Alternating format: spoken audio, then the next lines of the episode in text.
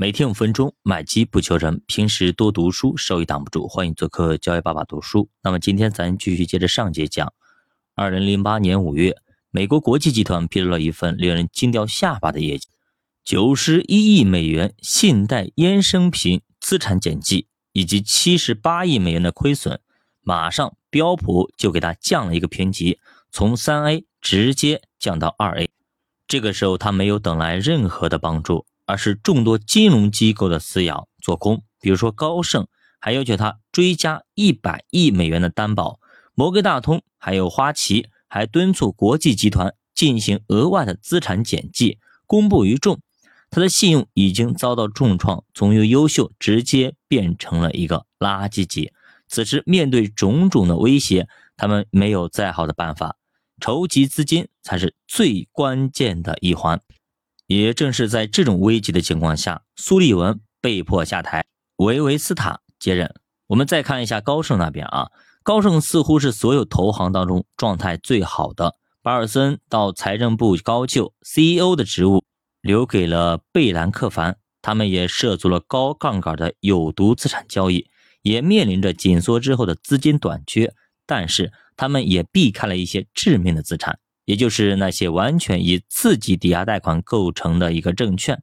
另外呢，他们还进行了反向操作，做空了 ABX 指数。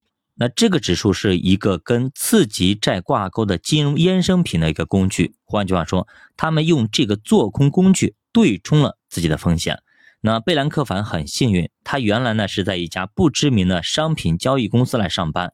后来，八一年高盛收购了这家公司，于是贝兰克凡就这么歪打正着进入了高盛。随后几轮的裁员，他都幸免。这个人是一个重度的阅读者，非常非常喜欢读书，走到哪都背着一堆书看。那么他也是一个励志的典范，一步步。走到了高盛的管理层，之前也说过啊，在金融危机当中，高盛是头脑最清醒的啊。二零零七年十一月，他就跟美国国际集团发生了分歧，他认为国际集团账务有问题，要求对方增加担保。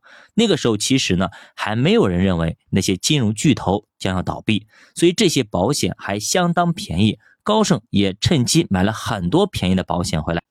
这个操作才让他在后面的金融危机当中非常的主动，所以后来市场一直流传着高盛的阴谋论，怎么别人都有问题，而他高盛却在危机当中发了横财，确实值得怀疑啊。但其实阴谋论完全没啥关系啊，并不是高盛把华尔街变成这样的。当时呢，贝兰克凡就有明确的判断，事情会变得越来越糟糕。当时保尔森带着高盛等一众金融的一个 CEO 去了趟欧洲。呼吁投行建立安全网，以防止整个金融体系的崩塌。而且，他还对大而不能倒的问题提出了很多的新的想法，不是不能倒，而是不能让它快速的倒掉。那么，这样会对整个金融系统和经济安全造成巨大的冲击。保尔森其实最担心的还是雷曼，他认为雷曼已经不可能找到买家，所以他根本就不可能像贝尔斯那样去救助雷曼。但是，保尔森还是低估了金融市场的杀伤力。到了二零零八年七月，住房抵押贷款的两个巨头啊，房地美和房利美，我们也叫做两房，开始直接暴跌。崩溃式暴跌，自杀式暴跌，分别跌了百分之十八和百分之十六，股价达到九二年的最低点。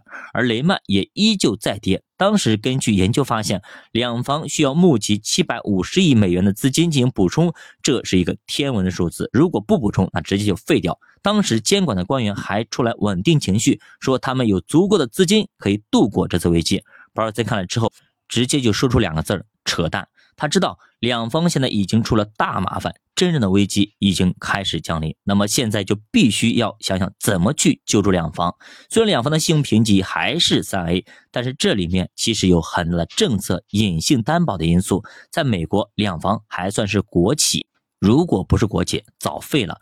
房利美还是罗斯福新政的时候建立的，他从商业银行、储蓄银行和其他借款人手中购买债券，降低借款人的风险，激励金融机构发放贷款，从而增加住房市场的资金供应。然而，房地产起来了，经济也就繁荣了。